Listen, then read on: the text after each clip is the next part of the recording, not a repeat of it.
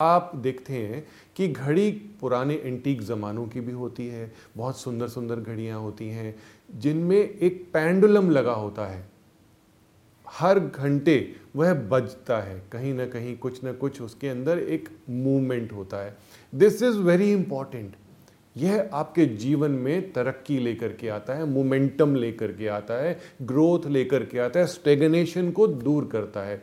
80 to 90 percent जगह पे मेरी विजिट्स के दौरान मैं बहुत विजिट्स करता हूँ और विज़िट में बिलीव करता हूँ कि जाने से, हम जगह देखने से उस जगह को पहचानते हैं एनर्जी को फील कर सकते हैं। तो आपके यहाँ की जो एनर्जी है, जो घड़ी की एनर्जी है, आपका जो पेंडुलम है, उसके रुके होने से स्टेगनेंट हो जाएगी।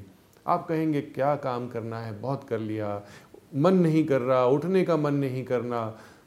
आप एक इन्जॉयमेंट लाइफ में लेकर के नहीं आना चाहते हैं। तो क्यों नहीं लेकर के आना चाहते इन्जॉयमेंट आपके बच्चे, आपके परिवार वाले इन्जॉयमेंट करना चाहते हैं।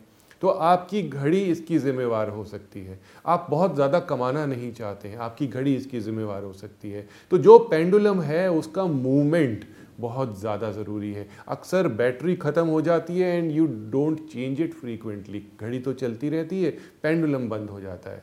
तो आपको ऐसा नहीं करना है।